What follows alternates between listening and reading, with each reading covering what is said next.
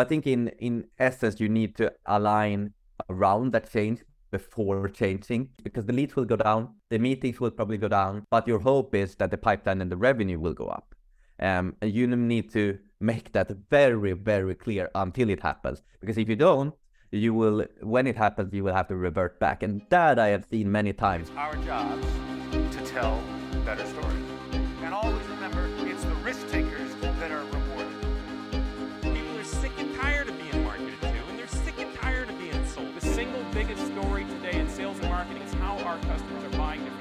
Hello, everyone, and welcome to another episode of the Growth Hub podcast. You're actually listening to the second part of our discussion with Adam Holmgren, head of demand generation at GetAccept.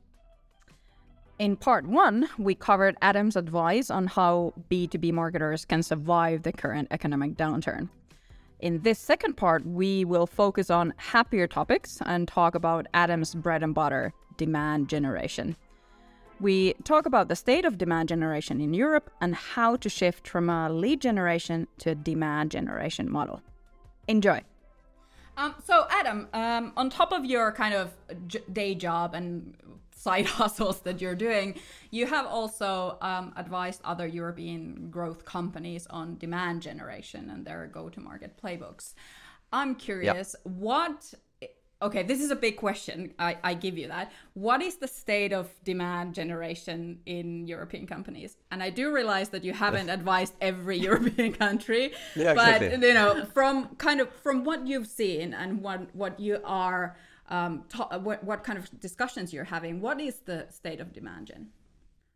No, but in general, it's terrible.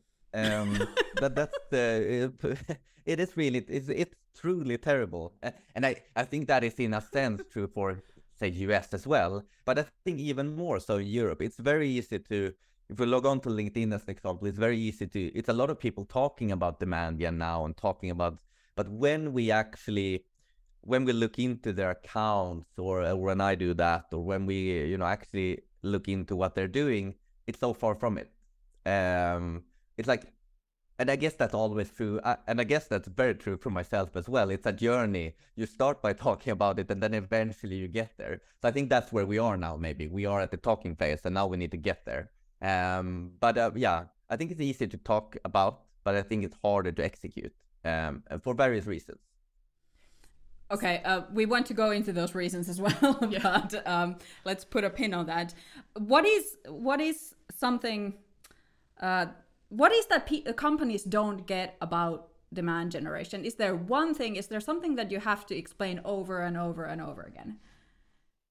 Yeah, I think the the the main fault that companies are still making is that we're talking about giving value to our audience. You know, the the, the basis of demand is is that like we're trying to give value to our target audience, and we're trying to you know, uh, when we talk about bringing in uh, leads or stuff into our funnel, we're trying to be very qualitative. We want the right companies through the door, both for them and for us. And I think that's where companies go wrong. Yes, they start by providing value and start by create. I don't think the creation phase is, is the, the problem here. People actually create a lot of great content, distribute it quite well. But I think the problem lies in them uh, kind of measuring it and how they attribute success still, um, like how they work with the sales team also. It's still very, even if we say we want to focus on quality, it's still a lot of obsession around how many leads we bring in and how, uh, you know, uh, how much meeting those turn into instead of maybe at the end of the funnel looking at the, the revenue portion and maybe instead how many companies that are getting into your funnel as a lead are from within your SAP, from your personas. Um, I still see that as the main issue, and that it, it's not aligned with sales. Like obviously, sales will always come running if the volumes are going down uh, and asking what's happening. But if that is aligned, if they understand that you're only bringing in qualitative um, leads through the door, uh, then they will understand that. And uh, I would say that's a, for us, that's a shift that has been quite recent to get that understanding. And I think it's super hard. But I think that's where the measurement part and the success part is still where people go wrong. You can try to give value all that you want, but if you still just let everyone through the door in your uh, enormous funnel, uh, it will never work. Uh, yeah. Do you think that that's because um, kind of sales has been pushing uh, before?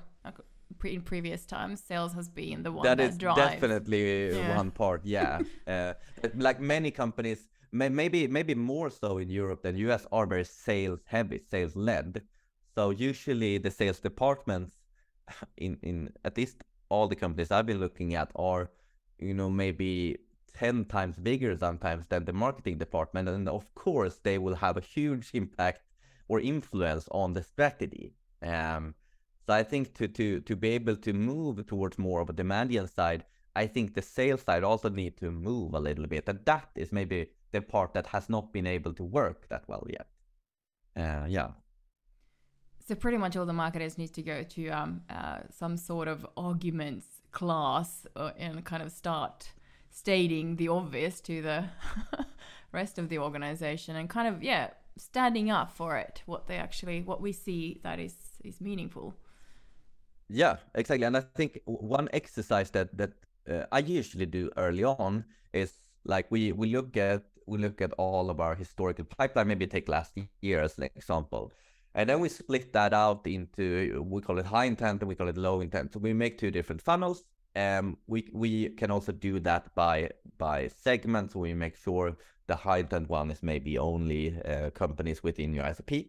And then we look like how much volume is coming into each stage from uh, an MQL to an SQL to a, to a customer. And the same thing then for maybe other sources that are not in your ICP, like could be a free account or a web sign up or a webinar or whatever.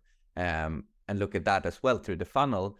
And what we usually see, I, I would say in 99% of the cases, is like we have a, quite a low amount in the more high intent, the right segment, but the amount of revenue coming out there, the majority of the revenue is coming from there. And in the other funnel, we have a huge volume of leads coming in, but the revenue that's coming out of there is is really small. And and when that is very, it becomes very graspable for sales leaders as well, uh, and for C-suite. Uh, so it's like, okay, should we really focus on this this you know funnel that's costing a lot of money to to put in. Say we can set a value like everything we have spent uh, dragging that in, but we got nothing in return almost. Or should we maybe even cut that completely and focus on just increasing this high intent one by a few percentage? That would make a huge. Uh, so I think that is that is that is an exercise that have worked really well actually. Uh, all the times I've done it. Do you see uh, any movement towards demand generation, or is it like you said earlier? It's more the talk phase still, and there is, or the movement is so small still towards lead generation, and there is all we're facing is the kind of the lead gen uphill. No, but uh, I think there are, of course, some. Uh, I need to be the the the optimistic one now, I guess. so yeah, but I think I think there are some great movies. There are some really great European companies that's doing a good job. Uh, I really have to say that. Like take Cognism as an example is an, a super example. They are probably one of the the demand gen leaders in the world, and they're a European company that that kind of leading. The, and I think that's what needs to happen also in Europe. We need a few really good examples of companies growing a lot, utilizing this kind of strategy. Not only utilizing, but talking about it vocally a lot to make it happen. Uh, and I think the SaaS space, of course, is uh, you know the development here is going faster. It's a very people tend to be quite quite quick on jumping on trends and so on. But some of the other more traditional maybe B2B sectors is, uh, have a have a long, long way to go, of course. Um, but I definitely think we are going in in the right direction. As I think it is led by a few companies that are really pushing for it, which is really cool. Uh, uh, any examples? Who who do you think is doing demand gen really well? Uh, yeah, I, I think Cognism, as I said, is doing uh, a great job. I think uh, I have to mention ourselves, of course. I think we're getting there. we give you course. that of of course. But I think there are a lot of uh, other companies as well that's doing a, a great job. We have Pleo in Denmark that's doing a, a good job. Um, yeah, so I think it's it's not a lack of companies that that are doing it. It's more companies that are maybe vocal about it as well. Um, because I, I- see that as a that is probably the best way to inspire is to actually yeah do the work but then also share your work share what worked and share what what didn't work and that that's actually how i got started on linkedin like i just started to share things that worked and things that didn't work for me uh, and that's kind of how i could also build the personal brand in that sense um but it, it's quite an easy thing to do also it's like okay i tested this today um for a few weeks it didn't work maybe i should write about it maybe someone could be interested in that um, but I think there, obviously, if we look into the US market, we have uh, we have a whole bunch of companies that are you know successful through demand gen. But maybe it's not the case that we have more companies. Maybe we just have more vocal companies in that sense about it. That is um, sometimes I'm uh, yeah, it's hard to know that um, to be honest talk is the kind of the smog in front of it. It gives exactly, the idea it gives exactly. the idea that something's happening when you don't actually know if something is happening.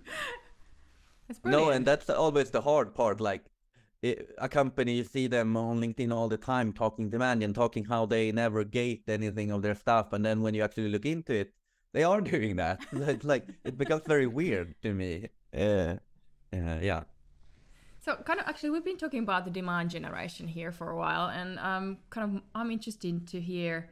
Um, do you think that lead gen, uh, uh as it is, um, is it evil? Should we just uh, toss it away, or don't swear here? what, what's your exactly. take on that? Yeah, I, I, think that take for me has shifted a little bit. I think in the beginning I was oh, very excited about gen and everything about lead gen is, is terrible. But I think I have gradually kind of grown into yeah, you become more uh, yeah, more nice when you grow up, I guess. Um, I, I, I, think I'm uh, I'm I'm getting there now. I, I see I see value I see value in some lead gen tactics. I think where the what we want to avoid is how we measure gen. That is maybe the main issue. Like we don't want to measure volume. We want to make sure uh, we are bringing, you know, quality.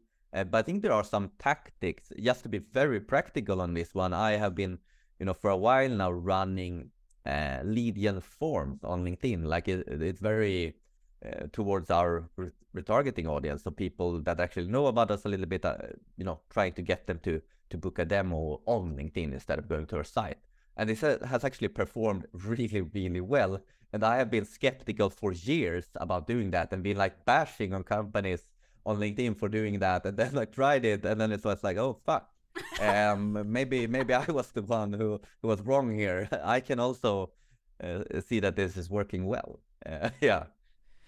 Well, I'm glad that you are uh, willing to admit that mistake. So it's a mixture. Yeah, now I am. I, I yeah. used to used to not be. so it's pretty much a mix of both, like um, having the best of both worlds, and kind of trying to find the right balance for your organization. I imagine. Yeah, and exactly, and I mean now in, in as we we talked about two weeks ago, the recession. Um, it's like we we need to it's not only longer term it's also short we need to prove short term results even if you believe in a long-term strategy or even if you believe in a demand or brand awareness strategy, we need to also show short-term results. And lead has a place there. Um, there's no going away from that. I think that's really important. And you actually mentioned earlier on, uh, two weeks ago, that uh, you do quite a lot of experiments. How does that work in your organization? What does it mean, yeah. actually? Yeah, and I, I am always been like one of my as a person, one of my big USPs is that I I tend to run very fast and tend to try a lot of things. And my my my bad thing then is that I'm I'm terrible at structure. Um, so now I've had to work with that a little bit. So so what we have been doing a lot now is we've always been doing experiments in some kind, but do it in a more structured way. Like taking a step back, looking at everything we're doing, keeping what we see. Look, this is definitely working. The, the things we can actually prove a little bit that that is working. Yeah, that we might keep. But other than that, try and cut down as much as possible just to launch one experiment at a time. That can be any channel. Um, but for us, usually we are pretty heavy on Google, LinkedIn, and Facebook, uh, our, our three main channels, I would say. So then that might be okay, these three weeks we launch one campaign on LinkedIn about some sort of topic Uh, we launch one campaign on Google, and those are the two experiments we run for these weeks. We make them very well, but we also are very structured in how we measure results, and we set very structured KPIs. And if we see we set like leading indicators that we we we want to see for them to have some sort of success short term, and then we of course have you know longer indicators that are ARR and so, but we can't see that um, yet. So then we see if we hit our leading indicators, then we scale them up. If we don't, we test something new. So that is kind of how we've started to do work now, and I I think it's a really fun way to work also because you I think it's so hard uh, for me at least. It's so easy to just launch stuff, just keep going, just look at the next next stuff, but never look back. And now I'm kind of forced to do that because I, I also want to present the results now to our CFO, to our CMO, to our CEO. To okay, this test they actually know what test we're running now. That didn't, you know, that wasn't the case before. They know what we're doing on Google. They understand that. And then I of course want to show the results, bad or good, and show also what are we going to do next. Um, so that has been uh, a really fun change, actually. So in, in practicality, actually, do you actually how does it work? Do you have a spreadsheet where you put all the stuff in, and do you actually revisit some of the experiments that you've done previously and see if they work now? Yeah, it, it's very it's still very manual driven, but I, I like that. Uh, we shouldn't disregard spreadsheet. We don't have to automate everything. Um, of course, the experiments mostly run in, in the channel of their own, but we combine them in a sheet, of course. We have historical experiments in there as well. So we can see some, okay, we have tried this before. Maybe that's not what we should try now. But for all the new new things, we are we are having a central place where we locate everything and where we also put in ideas. Like this is where we think we could could go next, as an example. Um, and I think that's also important to note. Maybe uh, next doesn't always have to be a completely new campaign. Maybe it could be changing something in the visual ad if it's a social campaign, or maybe it could be changing a headline if you're on Google. Like uh, an experiment doesn't have to be one a big thing all the time. I think that's that has also be a realization of mine. That's actually a really good point. That experiments that they do not have to be huge every time. They could be Yeah. just a start, like small change in the copy or something like that. It uh, might have a major difference in the outcome. Which fun. It's funny and so um, intriguing as well. All right. yeah, let- it feels like you're always like looking for the next big thing, but maybe you should just look for a lot of small things instead. Like maybe that's easier to find because it's truly like we're always looking for this holy grail of uh, finding our big win this year, but maybe usually at least not for me that doesn't happen. It's not one thing that performs exceptionally well. Maybe it's a few things that performs good. Uh, yeah. Okay. Uh, we could be talking about experimentation for another hour or so, but to bring this back to uh, the demand gen, lead gen uh, uh, conversation, I know, and anybody who follows you on LinkedIn knows that you also talk about a term called demand capture. Can you Yeah. let's let's do this terminology question now? So uh, for demand gen, demand capture, lead gen, how do you see those three things and the relationship between them? Yep. Yeah, so usually I, I divide demand gen up into two parts. One is, as you said, demand capture, and one is then the demand creation part. And demand capture, I would say, is is where we capture the existing demand, and it's more like where can we directly attribute stuff. That is more how I like to explain it. And usually that becomes Google, and that becomes like review sites, but mainly Google. That is where we can, you know, really see that someone has searched for this, and then I've converted into this. That's a true uh, capture channel. And usually that's a lot of brand. So people searching for your brand and then comes into your pipeline and so on. Uh, the other part then, demand creation, is actually about, you know, you know, creating that demand from people that didn't know about you to get to know about you. Uh, that you can do that in, in many, many, many different ways. Uh, but it's more about bringing value. You know, brand awareness and the demand creation for me is basically the same thing. So more long-term strategies. And usually what it doesn't bring direct attributed revenue, but it influences instead the demand capture channel. So often what you create uh, in creation, you can actually capture then on Google as an example. That is usually how I, I like to look at it. But since they are so different, they also need to be measured differently. I think that's also important. Like if you do every, if you only work with demand creation, which which no one should, to be honest, because you also need to get the revenue through the door. Uh, you will only look at metrics for that, and same thing for demand capture. You will look at more, uh, you know, more heavy metrics like MQLs, deals, maybe uh, SQLs, uh, and pipeline. And then when in the demand creation part, usually companies tend to look at more soft values. So a main one tend to be like we ask people how they heard about us. Since, since we can't attribute stuff, the you know the attribution journey is not perfect. Um, a lot of traffic coming in is either to direct traffic, organic search, uh, yeah, Google search in any means. But where where did they hear about us the first time? That is what we want to figure out. So usually companies tend to add that field in their forms so people can answer themselves. Uh, and sometimes that works well, and sometimes people just say uh, internet, and then it doesn't say that much.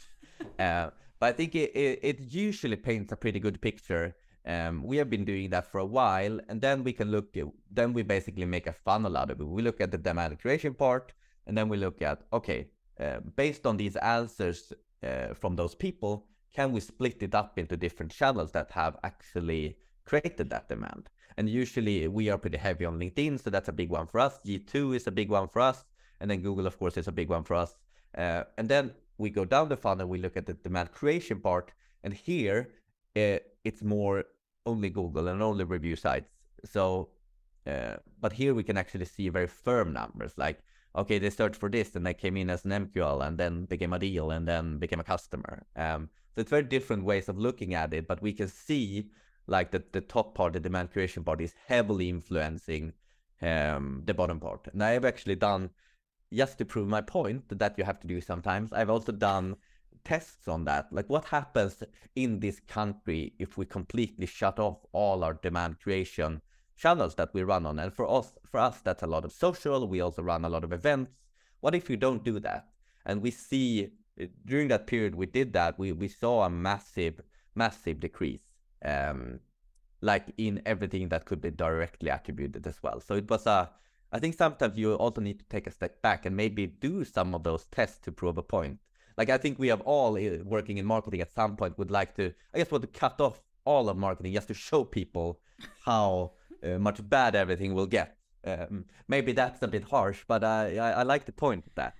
How long did you dare to wait for the eh, experiment to end?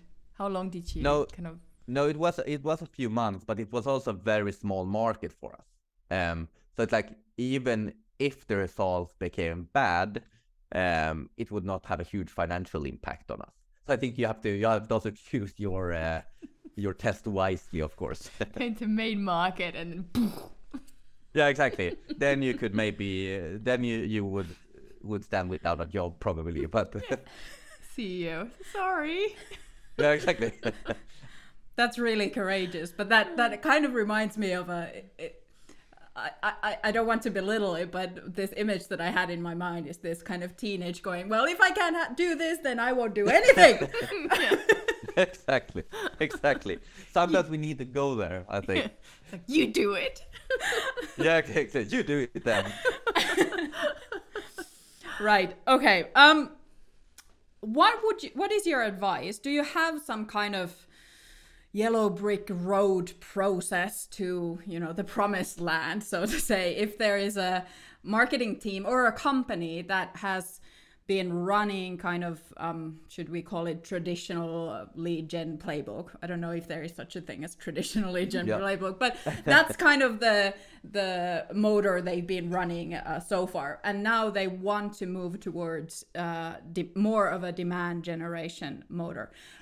What yep. do you what what's your advice? What needs to happen? Um, is it just a matter of changing tactics and running with it or you know what should they do yeah i think it's a, a few different parts i think of course the tactics will change a little bit but i think in in essence you need to align around that change before changing like around on align on what the changes will Im- like what will the impact be like forecast the decrease because the leads will go down the meetings will probably go down, but your hope is that the pipeline and the revenue will go up. Um, and you need to make that very, very clear until it happens. Because if you don't, you will, when it happens, you will have to revert back. And that I have seen many times, like companies starting to focus more on quality, starting to do less gen tactics, but then they have to revert back only after a few weeks since the company got too scared. Um, which is reasonable. I get that, but you have to if you align on that first, then it's much easier to. You this is expected. We expect this decrease, but we also expect in six months' time that our revenue and pipeline will grow because we are bringing the right customers through the door. So that's definitely step one. But other parts than that, I have a very like simple playbook that I tend to like like a paid and slash organic playbook that I tend to uh, to run that I think works well for most companies. Uh, I tend to have you know the main three channels being Google, being LinkedIn, being Facebook. If we talk paid, I think some sort of budget split on those. This it doesn't matter what you what budget you have, but maybe be forty percent on Google, sixty percent on more the social channels. And in, in the social channels, I tend to be more like maybe 80% on LinkedIn and 20% on, on Facebook. But I think that's a, that's a solid, solid start to, as we talked about before, create demand through those channels and then capture the demand in uh, on Google. I think that's a solid. And usually I tend to, to run Facebook mainly as retargeting. So we run Facebook as retargeting, and then on LinkedIn, we actually run our main campaigns since we have much better targeting there. Uh, and I think uh, all companies also need to do a lot of work in their targeting. Like LinkedIn has some flaws in who they target and how uh, what companies you're actually shown to. Uh, so I think there are you can do a lot of work there. There are a lot of providers doing that um, that you can get help from. So I think that's important. And on Google, I also tend to split it up between uh, brand, uh, tend to split it up into some sort of competitor ad segment. Um, depending on what kind of tool or software or, or agency or so you are or you sell, there probably are a lot of existing demand. If you have a lot of competitors, they have already built up a lot of demand that you can you kind of tap into. And uh, if you are not doing it to them, people will do it to you. So I think it's it's also fun if you look at US versus uh, EU. It's very different mentality there. In the US, everyone goes after everyone. In EU, it's still ah a little bit of. Uh, I still get uh, messages, you know, asking if we can stop bidding on each other and so on, which is reasonable. But it's also yeah i don't know it's it's a it's a tactic that works often like th- they have already built a brand around your customers that you would like and you want to tap into that uh, I think it's quite reasonable. Uh, so brand on Google, you have your competitor ads, and then I tend to try and find one other non-branded um, term or keyword that works for you, and that depends a little bit, of, of course, on what you sell. Um, but I tend to try and and start a bit more long term. I make it very practical now, but but make it a bit more long term. Usually, I've been selling CRMs in the past, CRM obviously have a huge volume, but uh, it will rarely provide any real ROI or real pipeline. But maybe you can get value from, you know, uh, the best CRM in the UK. That is something you could could tap into, or finding finding these few uh, non-branded terms where you place your bets on. And again, experiments here. I tend to run a few of those at a time and see if they work. Uh, with my leading indicator and then I scale them up. So I would say those three are my uh, main uh, in the playbook. And then organically, I would say also LinkedIn here for B2B is massive to try and grow that organic following. So usually tend to uh, have a channel where we uh, or I post uh, something every day just to get that consistency up um, and have a very clear niche about what we're we're posting about. So yes, your company is selling some sort of solution, but that solution is hopefully connected to some sort of area. Say that I was selling a, a I don't know, a demand generation software. I pr- would probably not talk about the demand generation software, but I would talk about demand generation and why I care about that and why people should follow this account.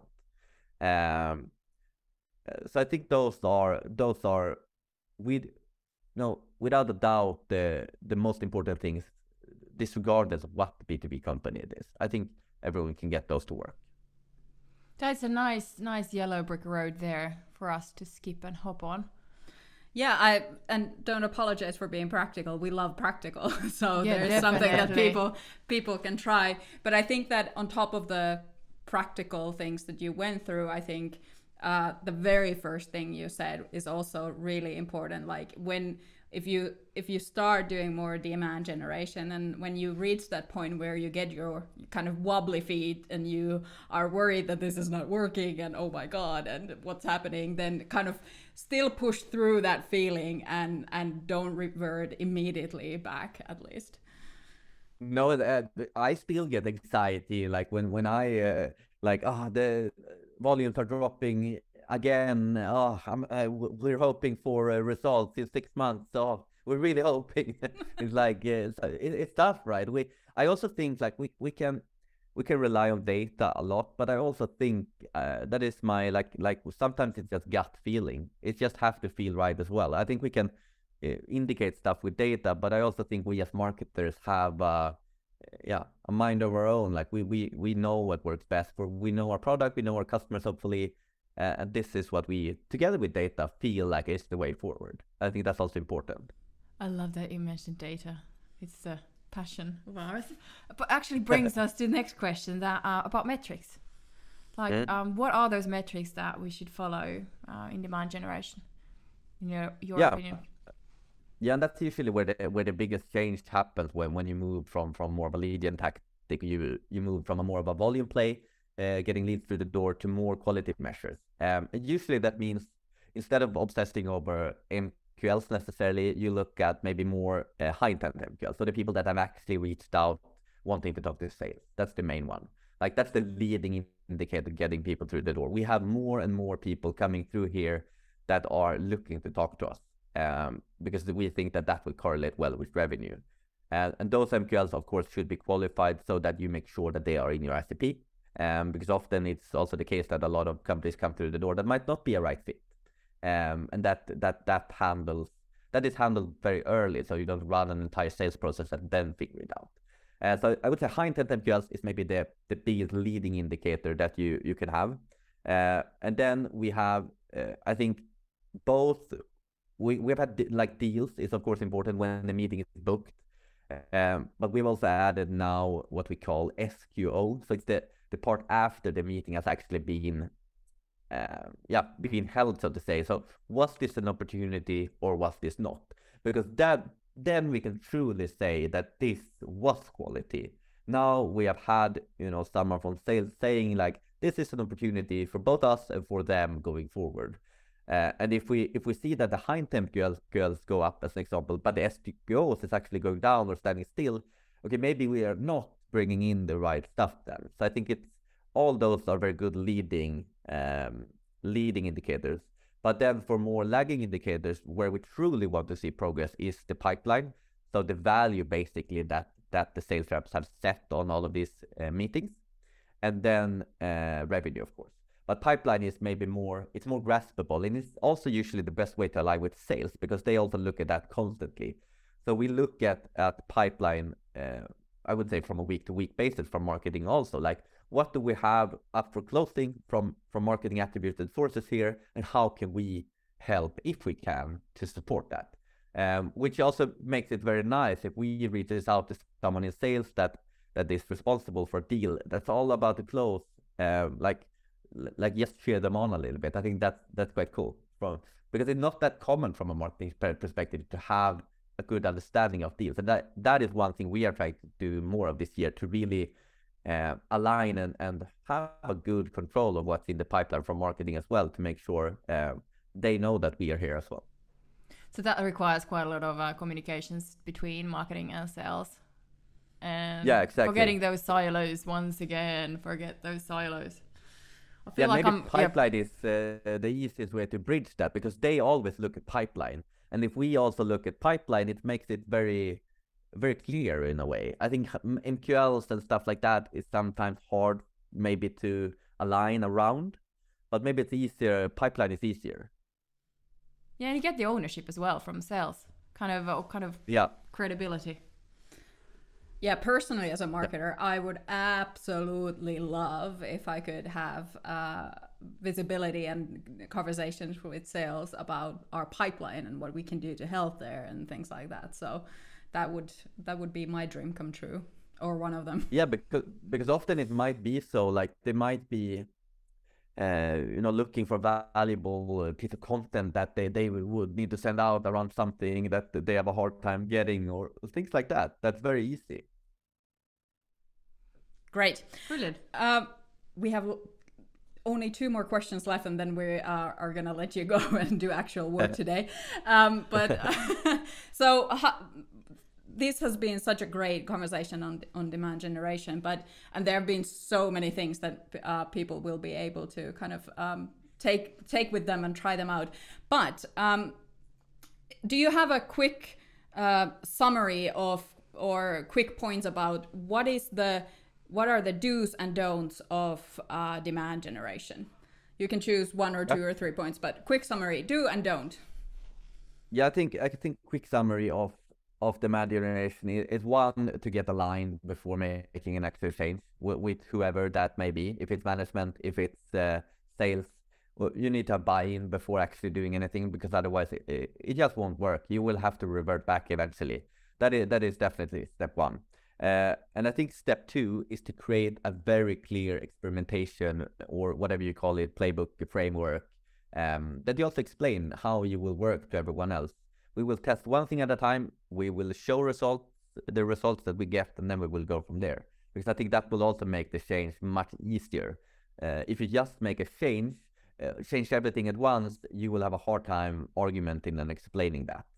Uh, so I think those two are uh, are the two biggest ones, and maybe more practical than the third one is uh, do that budget split I said. I think somewhere around, you know, if you start with 50-50 on search versus social, maybe that's okay. Um, maybe you can even go 60 on search and 40 on social as a start. But most companies are 80%, 90% plus on search, and I think that that is a big a big problem when it comes to um, to demand. Yeah, so I think that is something that needs to change. Uh, yeah. Brilliant, absolutely fantastic summary. Maybe we should now move on to the uh, last section of this episode, um, which is called the Fast Five. So, uh, five simple questions, five simple answers. Are you ready? Ready. Yeah, all right, here we go. First one. What book or books are you currently reading? I have a one and a half year old. I'm not reading. so we need the poo. I think that's self, I think that's the, you need a parent uh, thing here. Uh, I'm, I'm uh, no, so, so so nothing, nothing actually. Okay, brilliant. Uh, I know that every parent probably can you know, re- relate to that. Mm, uh, a SaaS company you love and why? Say that again. A SaaS company you love and why mm. do you do that? Uh, yeah, I I think I have to say uh, Chili Piper. Um, I think uh, yeah, it, it's a solution I use. I think it's cool.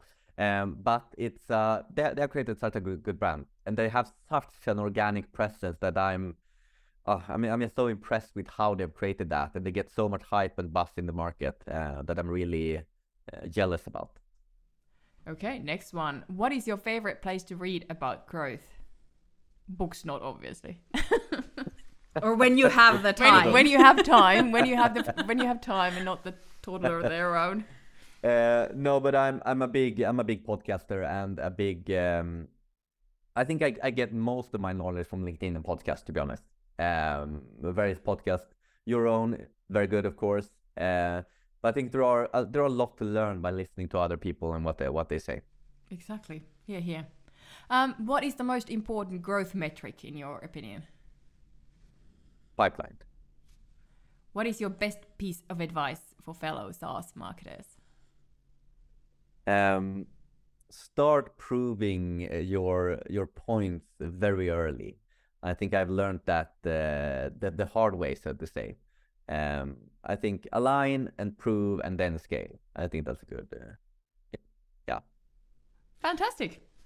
Well, that is it. Uh, thank you, Adam, so much for taking the time and coming to visit our podcast.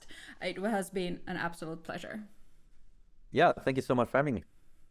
And that's it. Thanks everyone for listening. We hope you enjoyed it as much as we did. And in fact, we would love to hear your thoughts. Yeah, so tell us what you thought. Anything we missed, anything you'd like us to revisit.